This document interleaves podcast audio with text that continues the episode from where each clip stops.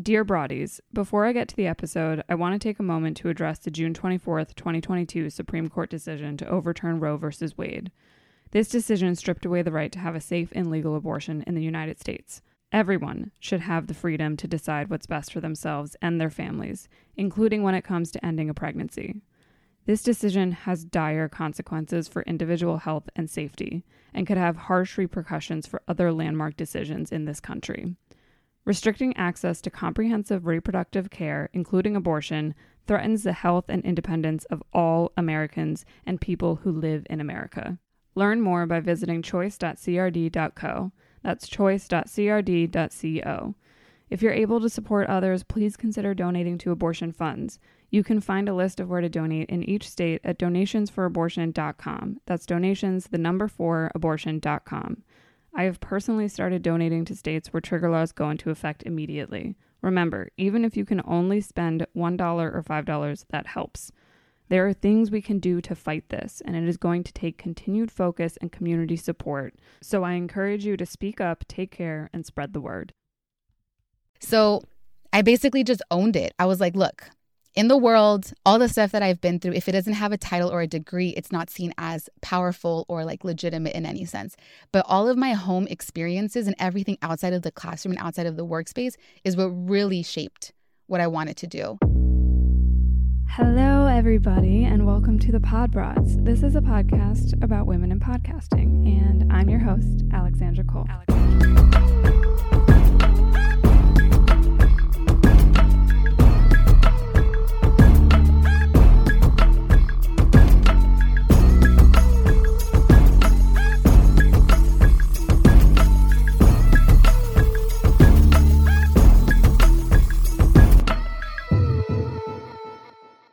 Hello, everybody. Welcome back to another episode of the Pod Broads. This has once again been another week where burnout has kind of won a little bit. And I know I wasn't alone in it because I was sharing about how burnt out I was and how, you know, your body just forces you to rest when you don't take the time to rest.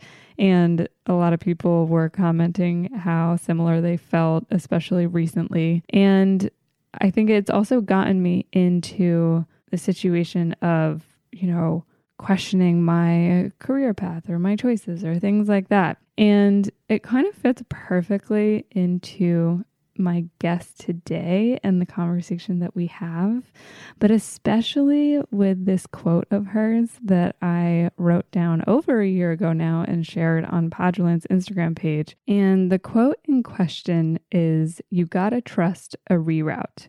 So today I'm talking to Isabeth Mendoza. She is someone that I first heard about actually through Gabrielle Horton, who was on last week's episode, and TK Dutes. When they did a presentation together at Werk It, they had quoted Isabeth with this particular quote. And obviously, I wrote that down in my notebook right away. And if you know me from my platform, you know already know I love quotes. But even before that, like when I was growing up, I would keep a quote book to save all the ones that either stuck with me or made me think or were just really good to reference time and again. And so this is one of those quotes for me. I in that moment read it at a time when I was shifting careers big time. I had been teaching for so long, but knew that I wanted to get into podcasting any way that I could. And when I attended Werk It, it was the first time I had really put money toward that goal and also was still in a major moment of figuring it out and figuring out what I was going to do and how I was going to make it work. That was exciting, but it was also scary. So when I saw that quote from Isa, it was just at the perfect time. And I know it's something a lot of us need to hear because that is ever happening through our life because there's always going to be changes that are sometimes unsettling at first and the purpose might not be so clear. And honestly, this last week has been a week where I've needed that reminder, that reminder to trust the reroute that my life is taking and that I'm actively making changes toward. So, if you've listened to the last two episodes, you'd have heard that this one with Isa was in motion from the start of my recording. And I knew from that first quote that she was someone I was going to want to feature and support in whatever way I could.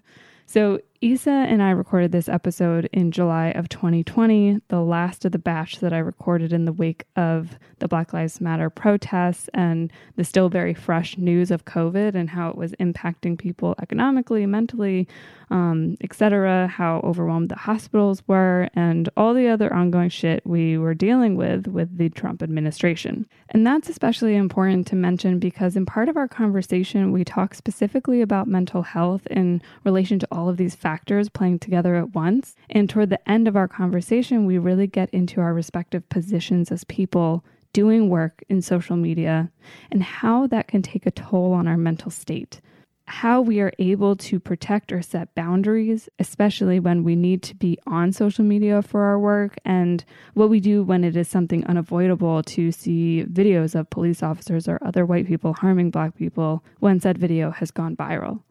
So, how do we handle that? And Isa gives great tips and insight into not only how anxiety or depression could be manifesting in you and your body, but also how that might look different during COVID than what you're used to. And I know, as someone who knows a lot about anxiety, something she had to say really surprised me and made me rethink what might be going on with my physiological state. So you'll definitely want to stick around for that section. And much of the start of our conversation really dives deep into her journey from studying public health to how she got into journalism and podcasting quite quickly and resourcefully, and the work that she was doing as engagement producer at Truth Be Told. I also got to ask her about one of my favorite episodes of Truth Be Told called Deportation Wounds, where she speaks with her father, who has been deported. And we get into how she handled it both during the interview, after the interview, and in the production of this particular piece. I do want to say at the release of this episode, she is now the engagement producer for KQED Podcasts at Large, which is super exciting. And I'm not going to keep you any longer from this awesome chat with Isa. Enjoy. Hello, Isabeth. Thank you for joining. Hi, thank you so much for having me. You're welcome. Um, so how how have you been in the midst of everything that's going on right now in our country? Yeah, it's definitely been um I don't know, every every week is just a new it's just like a roller coaster of emotions for sure. Um I am based out of the Bay right now because of work, um, but I'm originally from Los Angeles and I moved about a month before COVID hit. Um, and then right now, where I'm doing the interview, I'm in Winters, which is a little um, neighborhood next to Davis. I'm visiting my godson and his family. So I'm going to be working remote here for a while. Um, but I realized before coming over here, I was just not in the best like mental health state and i've been in therapy since the beginning of covid which has been super helpful um, but i really think that the pandemic and just seeing the racism through that type of the healthcare system and then it's just kind of really unraveling in front of our eyes in terms of society and all the other systems that I think really got me. So, mm-hmm. um, having my godson's family here so close, I felt it was going to be just a good break for my mental health, um, but also being able to be in family, which I haven't been a part of, eh, you know, since COVID hit. So, um, yeah, it's been a lot better since, but definitely just like ups and downs. How about you?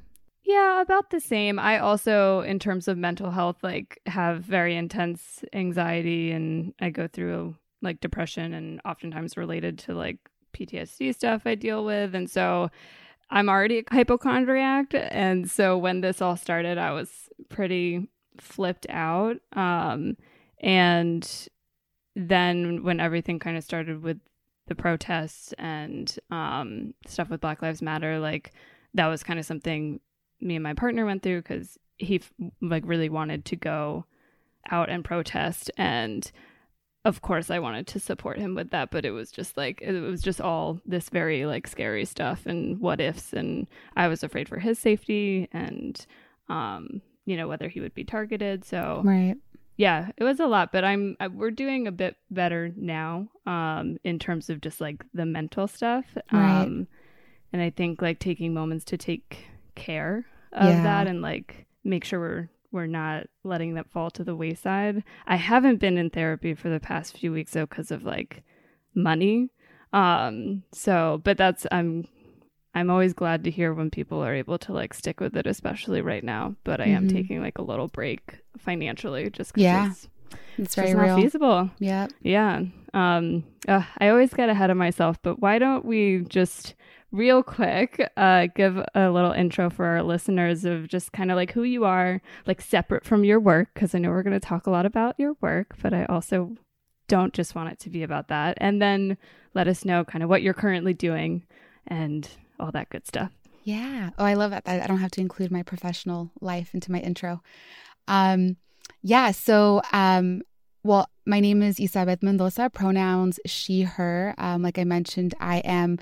I was born and raised in Southeast Los Angeles, and I uh, did not want to go into journalism. Um, actually, I felt um, I wanted to go into the health field and I actually got my master's in public health from Emory and it was during my master's program that I was just really frustrated with academia and the trajectory of research and how long it would take to actually make an impact.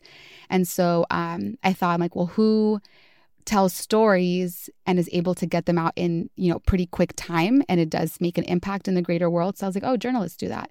And so um, i started writing for the newspaper with undergrads. Um, i learned a lot there and then went to as many events as i could. And somebody um, at this networking fair said that writing for radio is the hardest type of writing.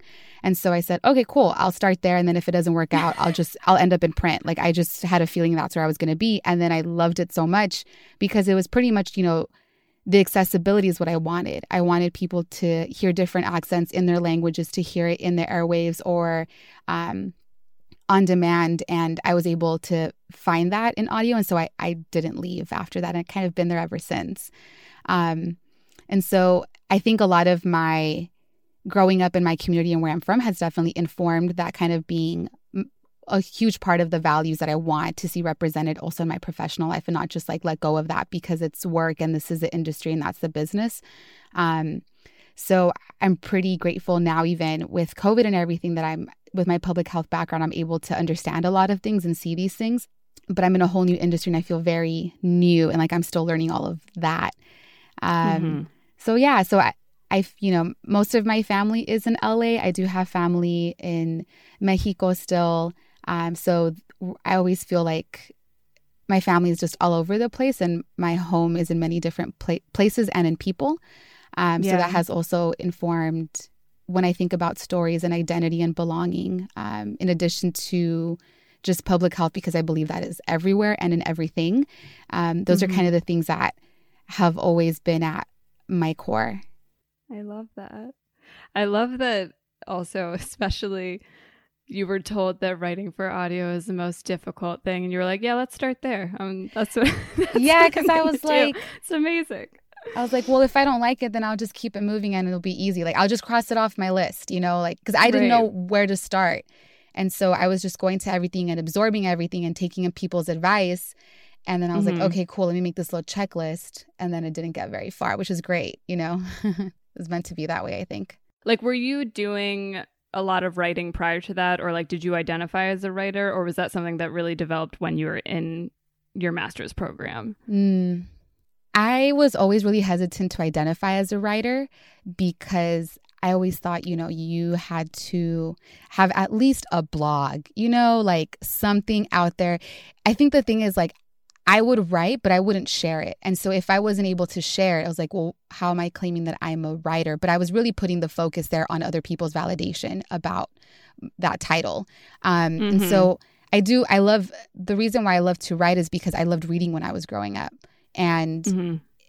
I think I was always afraid to share it with other people. And so I wouldn't write academically either. I would just do it if I needed to for school or anything like that. Uh, but during my master's, I really saw both of those coming together. And I was like, okay, it's time to go tell stories. And so it just didn't feel like academia was the place at that time for me. So I went to journalism. Okay. And so I kind of want to talk specific timeline in there because I know that you you did a few NPR stuff. Like you did the Next Generation Radio, which I'm not really sure what that is, so I'd love to hear what that's about. And then you also were it was a national desk intern, right? For NPR. Yeah, that's right. So can you can you kind of break down a little bit of so you have this realization, you have this conversation, you're like, okay, writing for audio, this is what I'm going to do. So from that point to like the internship mm. part and and or next generation radio, whichever mm-hmm. came first, um, kind of how you got from point A to point B and what that time span was. Yeah. So, um, okay, time span. I made this decision the first summer in my graduate program because we have to do a what's called a practicum. You can um, pick whatever study you want to do. You go do some research on it, and that's part of like your graduate requirement. So I did mine in Mexico City, and I, I was um, doing interviews at. I think it's now there's two, but at the time there was the only trans health clinic that was in the country. And so I went to go do interviews there. And when I was just interviewing folks, you know, I couldn't really ask different questions if they weren't already pre approved. Um, by the Institutional Review Board, which is the IRB. And so I had to submit that months in advance. And I was, you know, people were pouring their hearts out and giving me all their stories. And I just felt like it was an injustice to just reduce it to a data point. And I also couldn't go necessarily off those questions because they weren't already reviewed. Um, and so I just really conflicted with that. So when I came back, I was like, what exists that allows me to learn about journalism and how to ask questions and how to tell stories? And so I was in Atlanta and I interned at the NPR member station over there, uh, GPB, Georgia Public Broadcast. And I was interning for All Things Considered. And they told me, like, hey, there's this program called um, Next Generation, and you should apply for it. And I was like, okay, well, I have like this semester and that's it. Like, I'm moving back to California after this. So if it doesn't fit in, then I'm going to have to catch it at a later time. But it was literally the week between finals and graduation. And so I was like, cool, I'll do it. I'm like, this is a sign. I'm going to do it.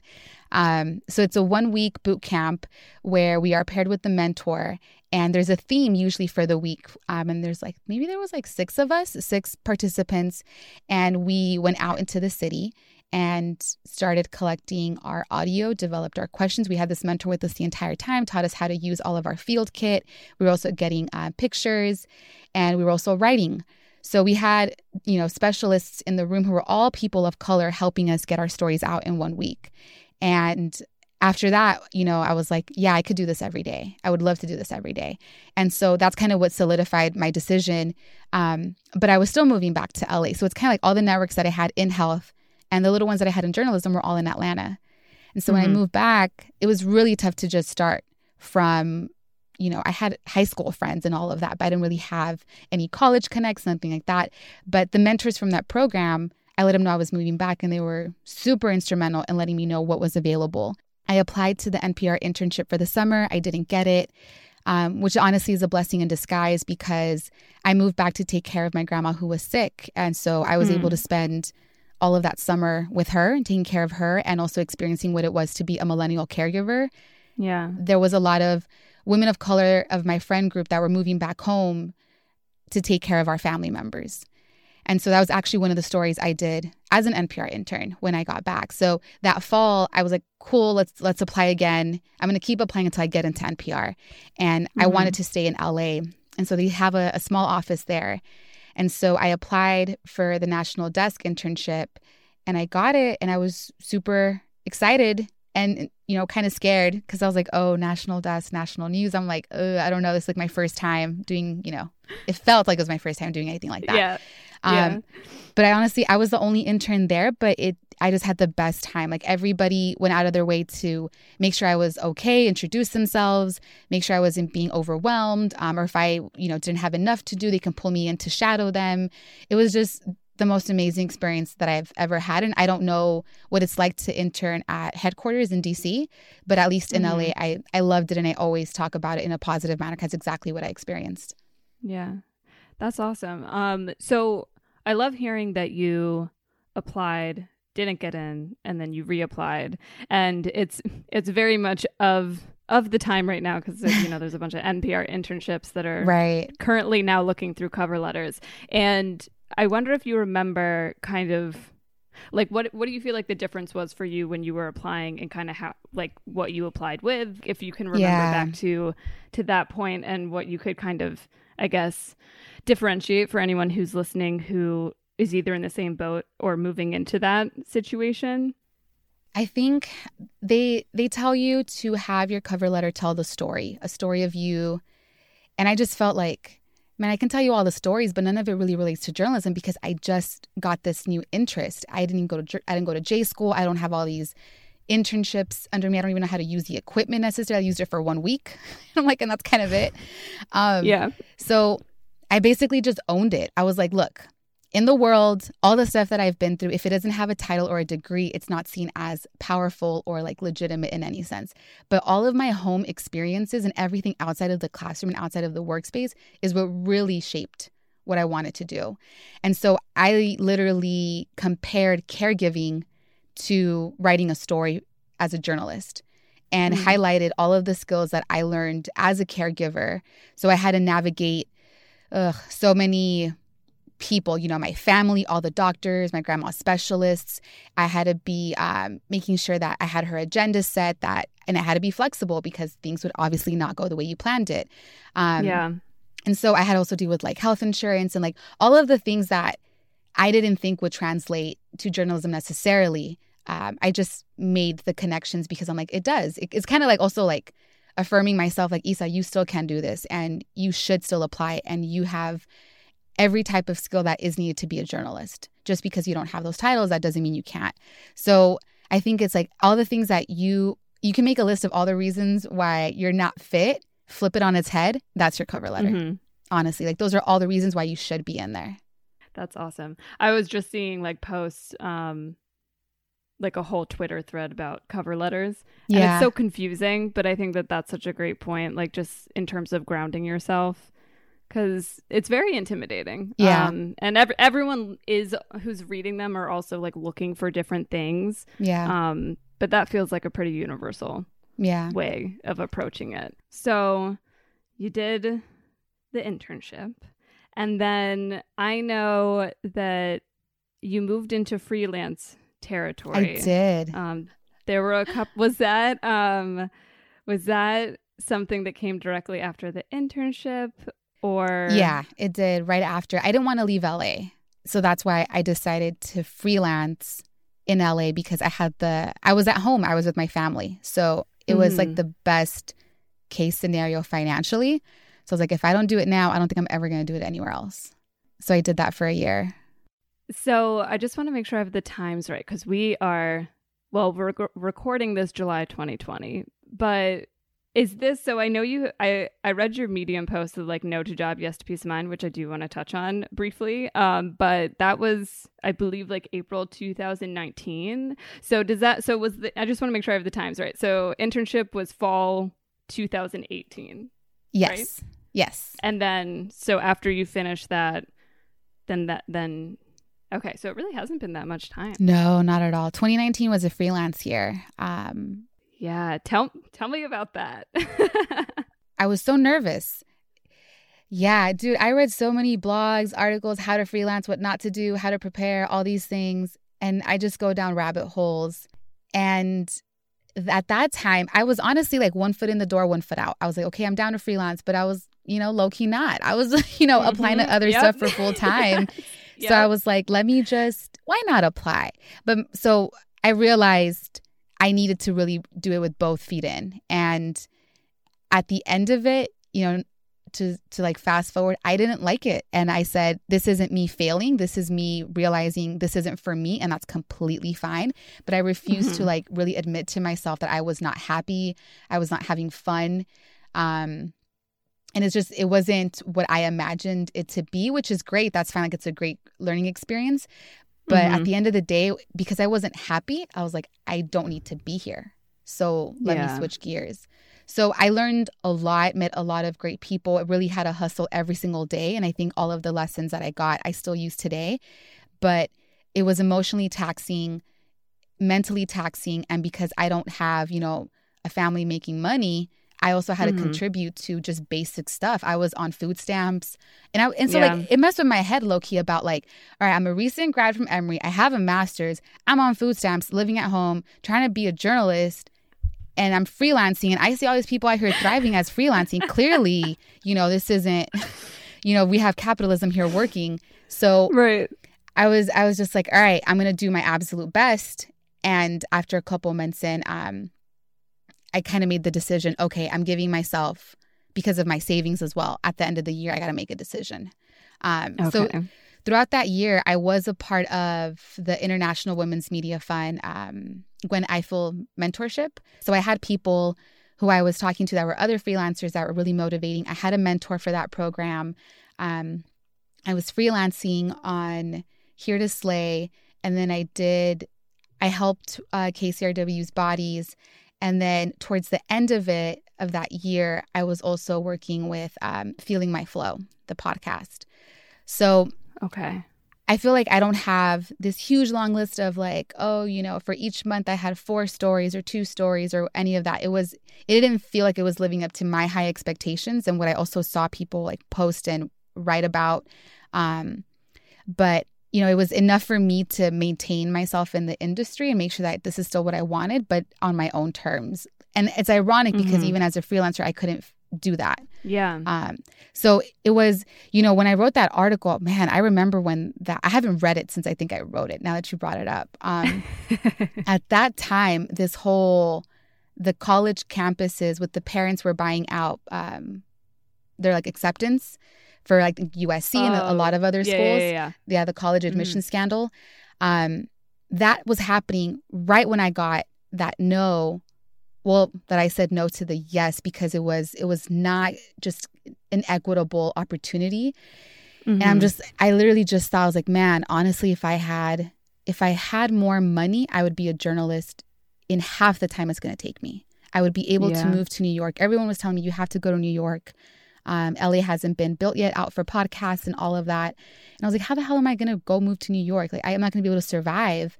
And I was just tired of surviving. I was so tired of surviving. I felt the exhaustion when I made that Mhm. realization. I was like, you know what? I'm just going to, I'm not going to do it. And it's not going to be ideal, but if I need some form of stability for some time, that I just can't, I can't just throw myself at every little scrap. And also like stop accepting scraps. you know, like right. so it was it was a tough year, but I- wouldn't I wouldn't do it again, but I'm very grateful for it. Okay. And so it was for the whole year. Like it Yeah. was like that, I guess, January or Mhm. so until the following. Um, I appreciate that you mentioned the the part about your savings. That was something I was gonna ask about, like if you were comfortable sharing like where you actually kind of were with that. Cause I think something that does a disservice to these conversations is when people talk about freelancing, but they're not like, Mm. oh, I had like this much savings to kind of last me this much time Yeah. or um like if you're paying like full rent or what kind of rent you're paying because you know depending on where you are yeah, Let me be fully transparent with that. Um, so the only reason why I could internet NPR in LA was because I lived there. My family lives there, and so they were really gracious in. Um, right before that, I was trying to work and take care of my grandma, and I could not. I had to um, let go of that job. And so I went full time taking care of my grandma. And when I got this internship, it was on the west side of LA. And just crossing east to west LA was at least 50 minutes in the morning.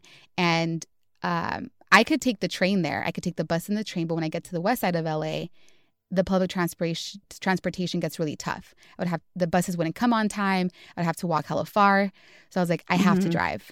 So Yeah. the only car we had was a V6 engine. So that's like maybe it was horrible, horrible gas, horrible. Not a hybrid, nothing. So I was really like just paying for gas. okay And so my uh, my family at the time were like, just cover yourself and your needs. Like, don't worry about rent. And I was super grateful for that. And that was fall. When I went to freelancing, the financial situation did not get better. So um, the little gigs that I had, I would I would save as much as I can.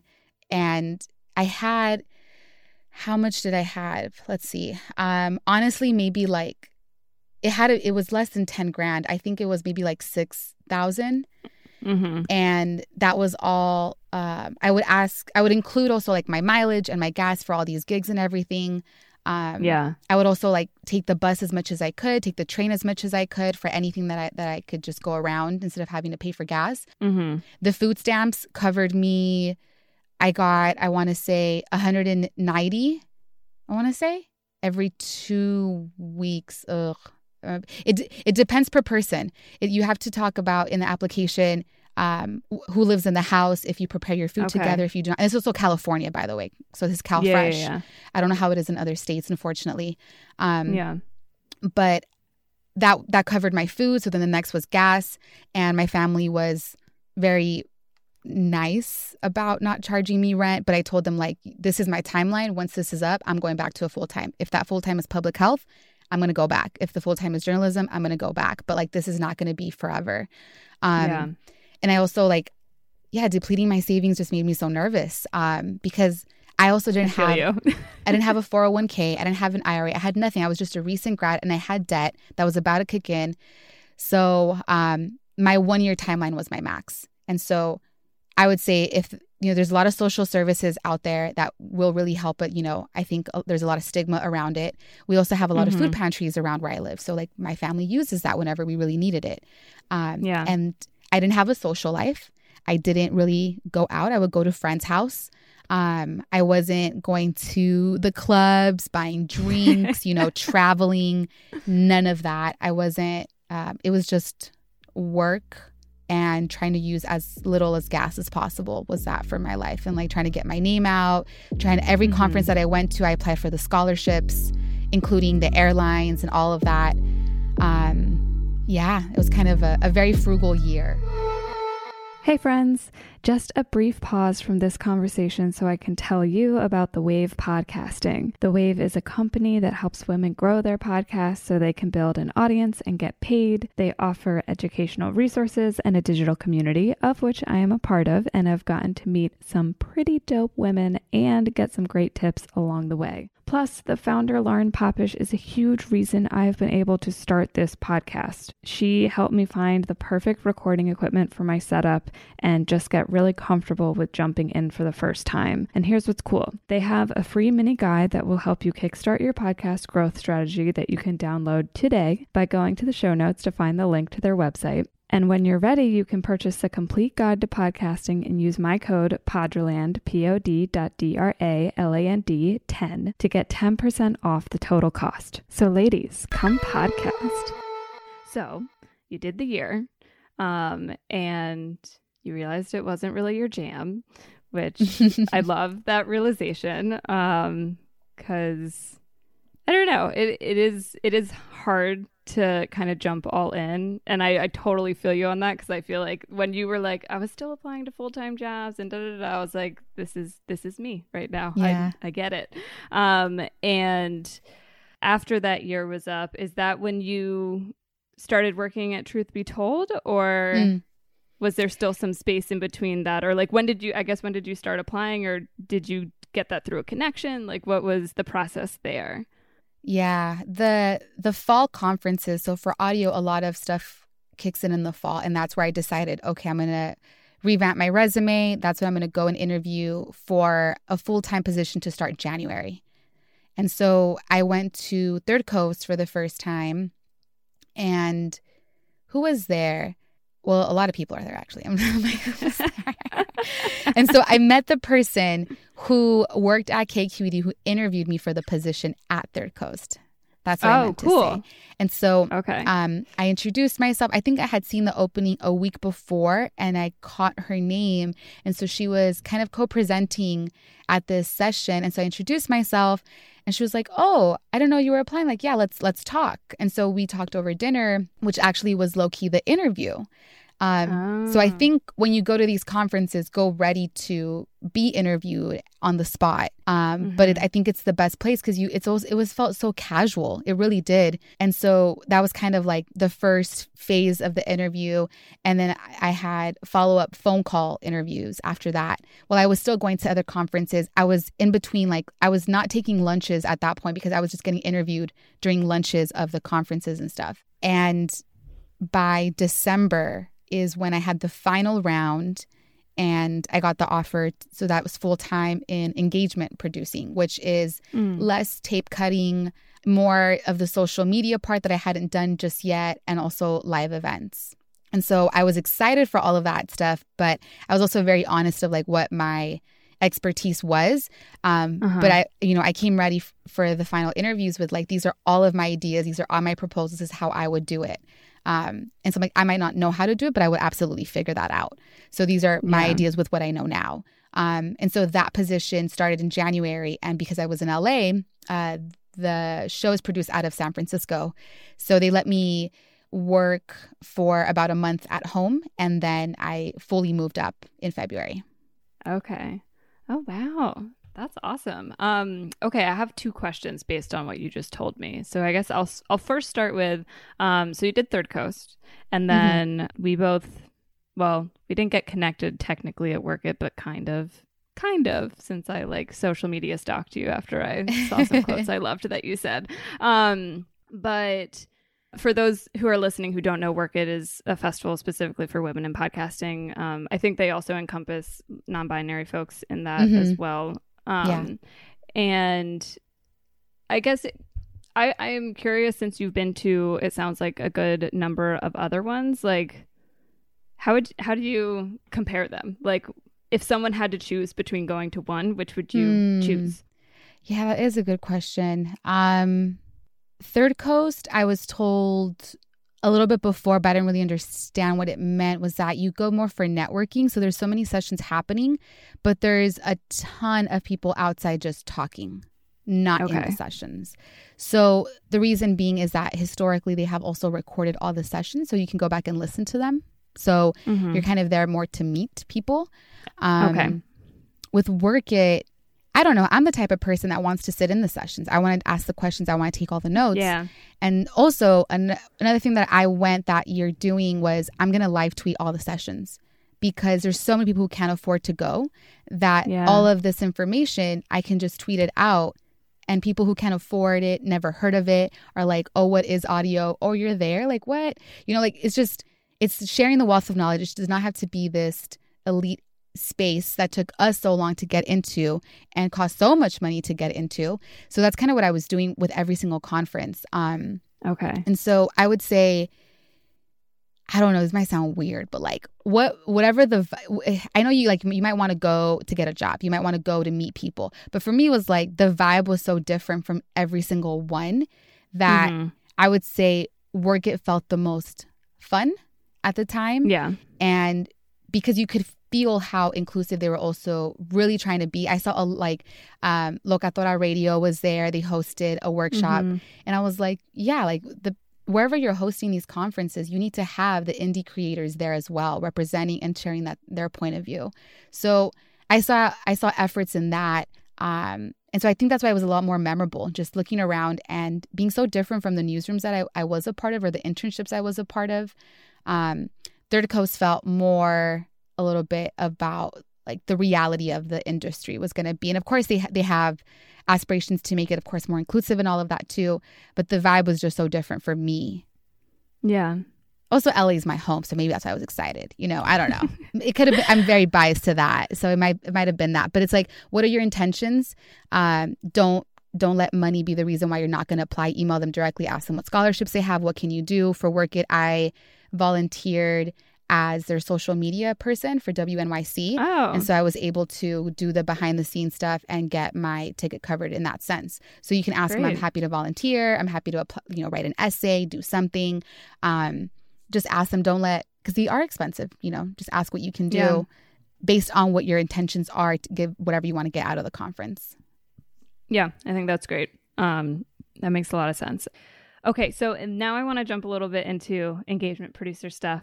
Um, and you mentioned kind of the three major things that you do in that position. And so, can we start with if you could kind of run it down either like day to day or like week by week? I know Mm. this is, it totally varies for everyone, but I do think in the work that we do, there is a way that we can kind of like parse out like okay these are kind of the major things that i do focus on and that i expend my time towards because i think for a lot of people who are just entering the industry it's Yeah. very mysterious like Right. what are people actually doing when Yeah. they are under this title um so any any insight for that would be great There's so many facets of podcasting that I've been asked, like, how do you put the podcast together? Like who who is literally doing that? And that's such a legit question. So I I, I appreciate that. Yeah, I can totally break it down. Um, so our show is a little bit different because uh, Truth Be Told is an advice show by and for POC, and every episode is run by listener questions. So part of my job is to get those listener questions. So I'm managing the portals that we have, not just social media. Uh, we also have a voicemail. Um, so I'm making sure that I'm seeing all of that daily. I'm also reading our Apple reviews daily, and I am checking what is kind of happening on the internet daily. So it would be uh, mostly Twitter, more so than Instagram. Um, mm-hmm. But making sure I have those two. We're not on Facebook, so I don't have to necessarily worry about that. Um, and so I'm looking at kind of what are the conversations that are happening. Um, meanwhile, we have, you know, probably an episode in production. So it's a team of two of us. I'm the engagement producer, and then Susie Racho is the senior uh, producer and editor. So she's d- deep into the tape, making edits. She's like, okay, here's a new version. Let me know what your feedback is. I go and give some feedback. Tonya does too, who's our host. Um, and so we all jump into the script, give feedback. Meanwhile, I'm like, oh, okay, I listened to this version. I kind of know what the way it's shaping out to be.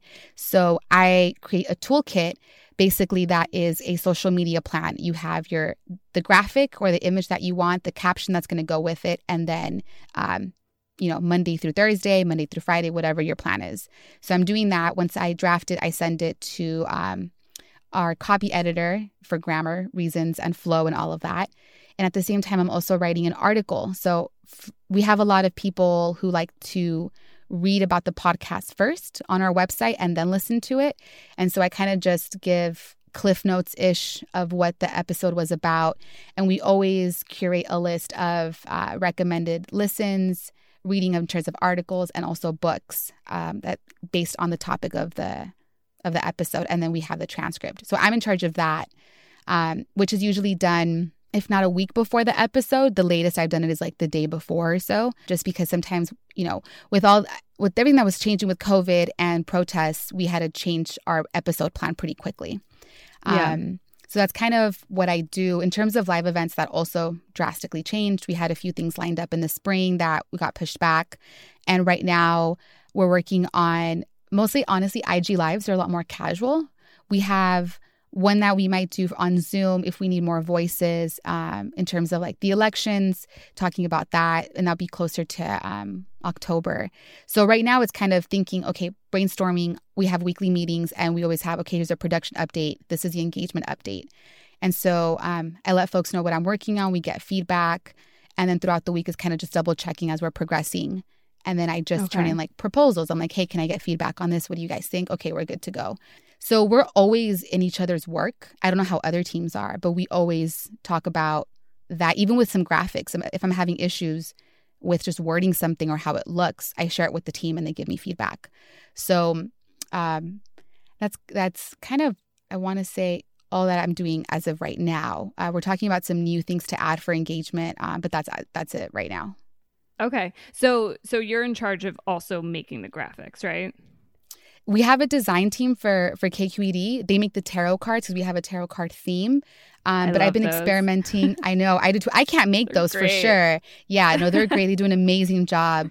I just there's other accounts that I love and I follow that I'm like, oh, I like how you did that. Let me try that for ours. So honestly, every episode I just pick something different and then see how it does. Okay. Yeah. There's also um, some workshops from General Assembly. It's an online learning hub. They have a lot of workshops on coding, on analytics, and they did one on social media marketing. So that's the one where I honestly learned a ton. And um, everything's online now because of COVID. And there's a few on Friday that are free. So I flag those and I kind of go and I learn and then I implement it the next week. So, what's what's one of the either, I guess, events, virtual or non, that you have produced and planned? Or if you want to speak to a particular like post or thing that you've mm. curated for the online engagement that you've been most proud of up to date. Hmm, most proud of up to date. Or one of them. I know it can be hard. we had one live event um Oh, it feels so long ago. When was it? April? And who knows anymore? I know. it was on Zoom and Facebook Live, and we did it in conjunction with the KQED events, like the whole station team. And that mm. one was just full of lessons. Um, and I think we kind of use that always as a reference and thinking of what we really want to do. So that felt, you know, Zoom's pretty formal. If you try to do a live event, you can only make it interactive so much, and everyone's doing their absolute best with that, which is great. But that was our first lesson also in um, seeing what the platform can do seeing what we can do, like making sure that the tone and the vibe of our show came through.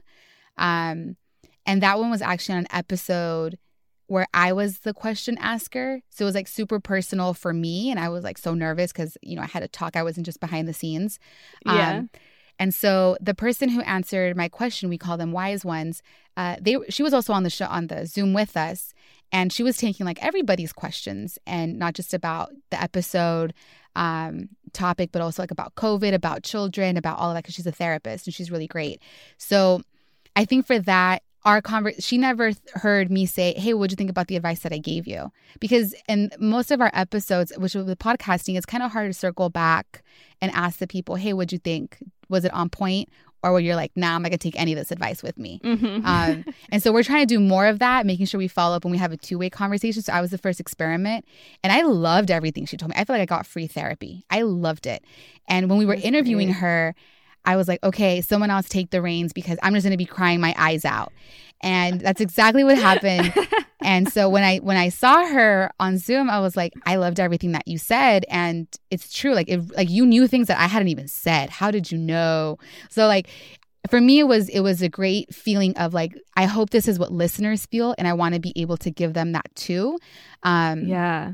And I also want to make sure that, you know, there's not so many obstacles for Spanish speaking folks who are don't even have laptops or internet. How can they connect to these live events that we're doing? So it was it was great in seeing all of the possibilities, but then it, really helped us identify what are the obstacles that still remain for our audience. So um, I think for that, it was just a huge marker and that I always reference that I'm really proud of. And I also felt super vulnerable in. So that's the one that sticks out in my mind. Cool. Um, I'm sad I missed that one now. Is it like saved anywhere? Yeah, or? it stays it stays on Facebook Live. Yeah, I should actually link them okay. on our website too, um, tying it to the episode because it's on. Since we don't have a Facebook, that's true. People are like, where do I get this? So I'll I'll link it to our actual website actually. Cool, great. I'll definitely check it out.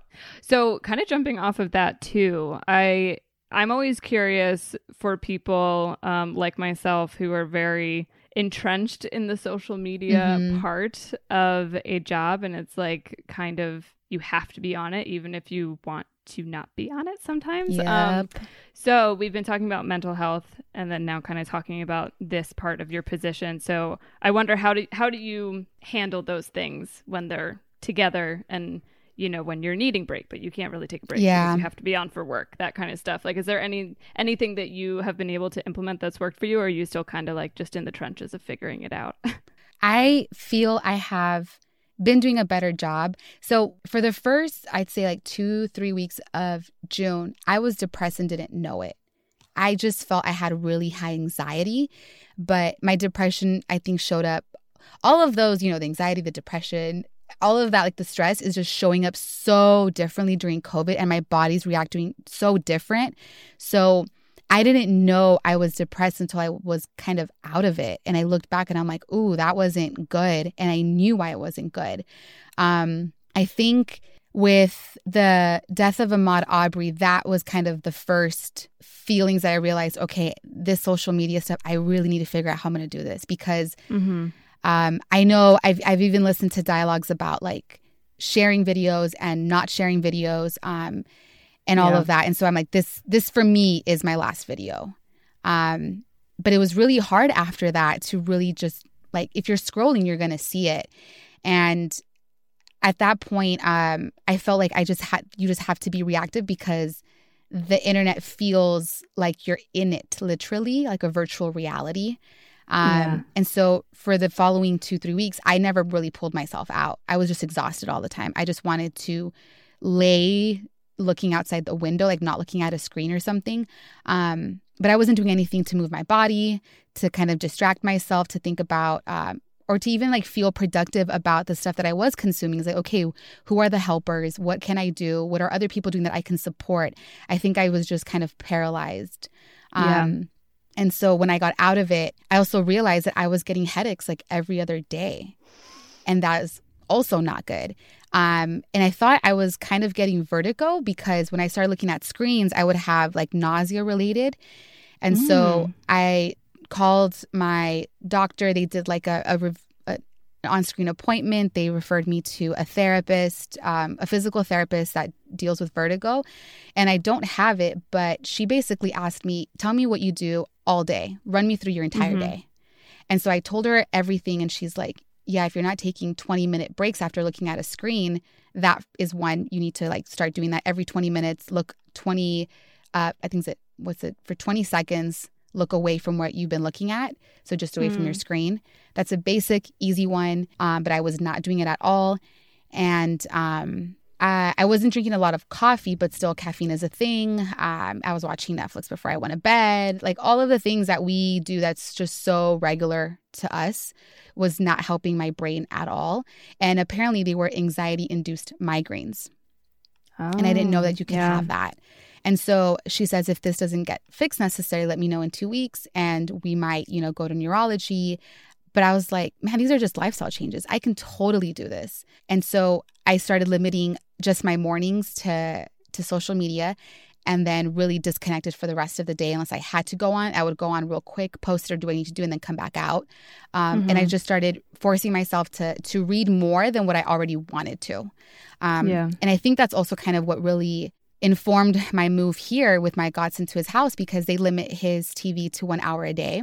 And so I was like, okay, I, you guys are forced to be creative and do stuff. I will love to go and do that too. And um, I also need to kind of a break from just the adults in my world and go to kind of a refreshing family with kids and all of that. So um, I think all of that has really allowed me to be like, okay, there's other parts to the world than the internet, and what's happening is absolutely important, and we can still have those conversations.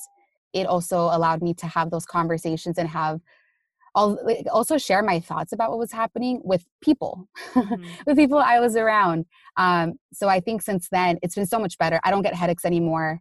Um, I've been sleeping better, and yeah, it's just changing my lifestyle completely. But it's rough. I don't know. I don't know how other people do it. I feel like we should all just share tips. Um, Yeah. But it's definitely like restraint and boundaries. And some people are like, you know what? I don't want to talk about work. Or I don't want to talk about what's happening on the internet. Let me have something different. Or Mhm. it's like, no, I need to engage with it. And like whatever it is that you feel you need to do to feel better.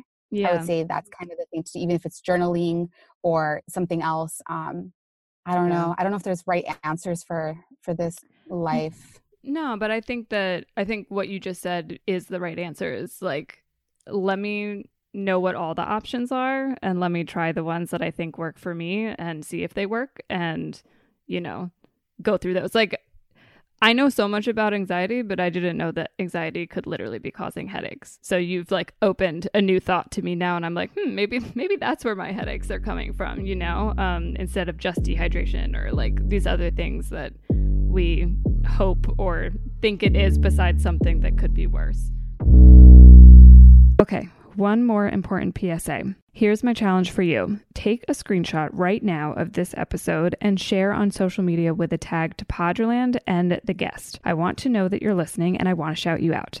Also, are you signed up for Poddraland's email list yet? Because as much as I love social media and connecting through there, I'm also preparing for its demise, and I want to make sure that I stay in touch with you and we have control over our communication. Not only will you get important updates about this show, you'll get recommendations of other women hosted podcasts, news related to podcasters you love, discounts on my cute ass merch, and much more. Okay, let's get back into this interview.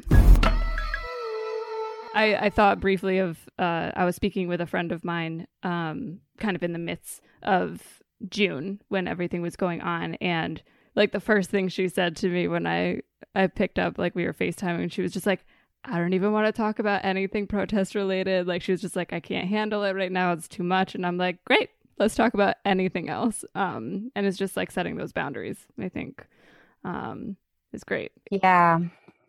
Yeah, because sometimes I was also kind of so my my family gets a lot of their news from Spanish language uh, outlets, mm-hmm. and my friend was like, "Hey, I saw this post by somebody that we should check in on our families because what they're saying isn't necessarily accurate or like all encompassing mm. of what's happening." So I was like, "All right, let me go get mentally ready for yeah. this conversation." So it's like it's a lot of that as well that your mind you just have to really take care of your mind um, and because that also is obviously you know going to impact your heart and how you feel and everything so mm-hmm. i think the conversations are necessary but you do have to be able to pour from a full cup of some sort you know just like keep it keep yeah replenish yourself as much as you can because um I hope this continues to like this whole movement, you know, doesn't remain a, a, moment for sure. And so we can't burn ourselves out repeatedly yeah. and then expect to show up a hundred percent. So mm-hmm. we, we, we do have to figure that out. And I think people off of social media who don't do it for work, right? Right. They're also trying to figure out how to do this. Yeah. For us, we were just like, okay, how do I this how do I manage not just work, but also like we have personal accounts. We're doing like, right. so it's like, oh, personal internet to work internet, but it's still kind of the same internet. Um, yeah. Well, and especially when like I feel like I I don't want to make an assumption, but from what you've told me and kind of how I feel like I'm identifying with what you're saying, I feel like we're both people who our personal very much does impact the way our work is being done. And so it's really hard to separate those two things. And I don't know if they really need to be separated, but there do need to be like boundaries to make it so that it's not always fully interlaced. Well, I think the issue is because we can't show up as our full selves necessarily to every single space in this world, mm-hmm. we have to negotiate a boundary. Yeah. That's, that's just that's just the reality of how our world is shaped right now. And you know, I don't know about other economies or um, industries outside of the US, but that's kind of the sense I'm getting because when I moved from academia to journalism, I was like, there's so many parallels here. I'm like, this is a whole new kind of job. I was yeah. like, okay, it's here too. Mm-hmm. Definitely. So, kind of jumping off again of what you just said, um, there was a moment that you definitely brought a lot of the personal into truth be told work and i'd love to ask you about that episode with your father if you're down yeah cool that was such a such a wonderful episode to listen to and i learned a lot from kind of just your conversation with your dad but also with the wise one who was on that show and you know how she talked. I, I can't remember her name right now. Maybe do you remember? Adriana. Thank you. Um, but her kind of talking through like the anger as an emotion, like a valid emotion, like that whole section was really good for me to hear in how I move in the world and understand people. Um, but I, I guess I'm primarily interested to hear your thoughts on two things. First, kind of, you know, since that episode has come out, how has that continued to impact your relationship with your dad? Because I think it's such a awesome and bold way to talk about family issues, and I also think that it's it gives more opportunity for people to be more honest sometimes. I don't know if you felt like that, but that's what I feel like I've observed and experienced when I put my mom on the mic or you know like someone in my family they're like oh i don't know and then they're like oh here's everything i want to right. say um, and then second part to that question is i'm curious how that was to be on like on the show on the recording side of like guest you know and then being on the production side and how were you able to kind of navigate that? Yeah.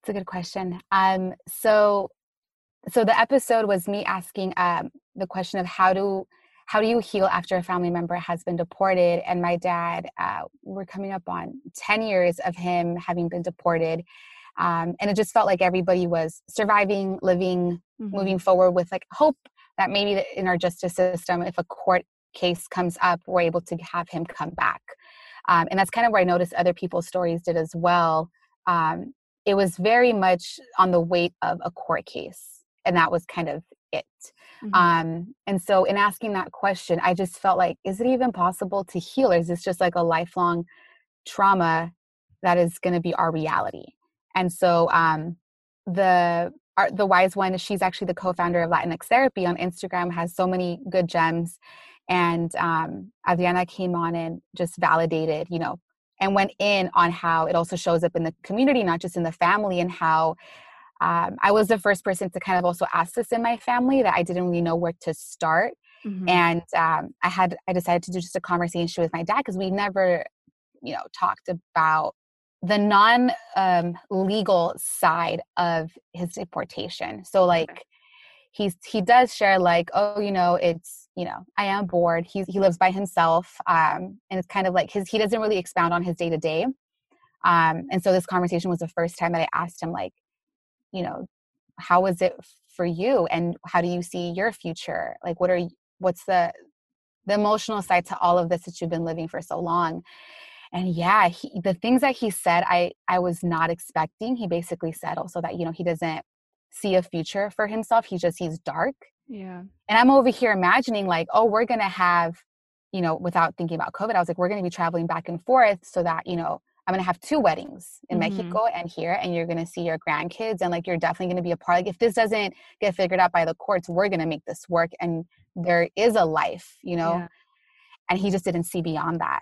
Um and he also said like it's like not to diss that these are things that are going to happen to you and i would love to be a part of it. He's like i just can't see that right um and so prepping for the interview was really nerve wracking because i was like am i ready to hear this um and i didn't even think about working on the episode after like i was like i'll get there when i get there and my team was really great too they were like if you want to be hands off let us mm-hmm. know and we can take that on and i was like no this is this is too precious for me i'm, I'm gonna do it and but i would bawl my eyes out every single time i would edit it every mm. single time and it felt like cathartic like it's just like I, I didn't know i had all of that still in me that i needed mm-hmm. to get mm-hmm. out um so he didn't my dad didn't listen to the episode i asked him if he wanted to and he said no that he trusts me um also with that i i shared it with an attorney to make sure that legally everything was okay what he said that wouldn't oh, okay. impact a future court case um so with that, he was like, "No, I trust you," uh, and I was like, "Okay, that wasn't my question, but I'm I'm getting what you're putting down. Like, okay, got right. it. You don't want to listen to it, no problem." Mm-hmm. Um, and I think um, I don't know. It's still me and him have had so much of a better relationship, and so it's still on that path. It yeah. hasn't like nothing has happened since that episode that has made it worse or also kind of like nothing I, I can't point to be like oh now we're x y and z it's like no we're still we're still good um and i'm kind of okay with that like i'm pretty happy like it was it, i realized it was more for me than mm-hmm. anything um but i hope he felt he was also able to say some of those things for the first time yeah out loud um but yeah i think a lot of people also have other folks work on uh, something so personal so that they can be a little bit removed from it mm-hmm. um, I really leaned on my team to check me if if I needed that for sure. Mm-hmm. And I trusted them and I but because I still wanted to be a part of the editing process. Right. That's awesome. Thank you for sharing about that. And it definitely seems like it was cathartic just based on like the way that you talk about it. So it's it's cool to see. Um Okay, well, we'll shift gears to a little more lighthearted for final three quick rapid fire questions. Um, so, first one is I know you, you touched a little bit on mentorship, but we didn't name any names. And so, a question I like to ask is either um, who's like a podcast mentor or a couple that come to mind or someone in the industry that you like emulate and just kind of love and look toward when you're doing your work? Um I, so i call one of my mentors my guardian angel of like journalism because he's the first person that i met and it was through the um, npr next gen program. He actually like runs it and it's doug mitchell. Mm-hmm. um and i think he also a sweet spot in my heart because he met my mom and my grandma at the end of our one week boot camp because they were there for my graduation. So he's like, you know, invite family and friends to listen to your story. And so he met them and they ask about him. And I'm like, oh, you know, Doug, you know, they say hi. So I think because of that connection, the family part, and it was such um, a pivotal point in changing my career and where I'm at. Um, I always think of him, and he's always someone who I go to for any question when shit's hitting the fan or when I have no idea where to go in life, mm-hmm. he's the mm-hmm. person I think about. And so I think so. I call him. I don't know if he knows that I call him my guardian angel, um, but I, I, that's who he is for me. I think uh, the other person who to emulate, I would say Shereen Marisol Meraji from Code Switch because I also yeah. worked with her at NPR West. Um, her and Anjali Sastry, who's the associate producer of NPR It's Been a Minute, Mm-hmm. they both kind of just took me under their wings. Mm. And they have such a great working relationship as well that I was like, I love seeing this and this is possible. Yeah. Um, and she's kind of like my host goals. And then Anjali's like my producer. Cool. I love that. Um, okay. Next question is what are a couple podcasts that you're listening to and loving right now, if any? I know, honestly, if any, I I love seeing people's faces when I ask this question because they're like, fuck, like I, I work on podcasts and I like don't really listen to them. But some people do. But I guess when you're listening, what are the ones that you gravitate towards? trying to think what's on my feed right now. Oh, I mean, shoot, I only listen maybe I catch up on all of my podcasts like once every two weeks, which is like not great. So it's okay. It's your it's your listening process. Right. but I would say the it's been a minute with Sam Sanders um, Mm. because he has the weekly roundup. So if I miss anything in the news, I catch up on it and I hear how they talk about it in a lighthearted way. Yeah. Um, that is one that I always go to. Um, I also like uh, post reports from the Washington Post. The way they do news, I Oh. really love it. So those are probably my two consistent. And then I do the usual up first in the mornings, quick. I know what's happening.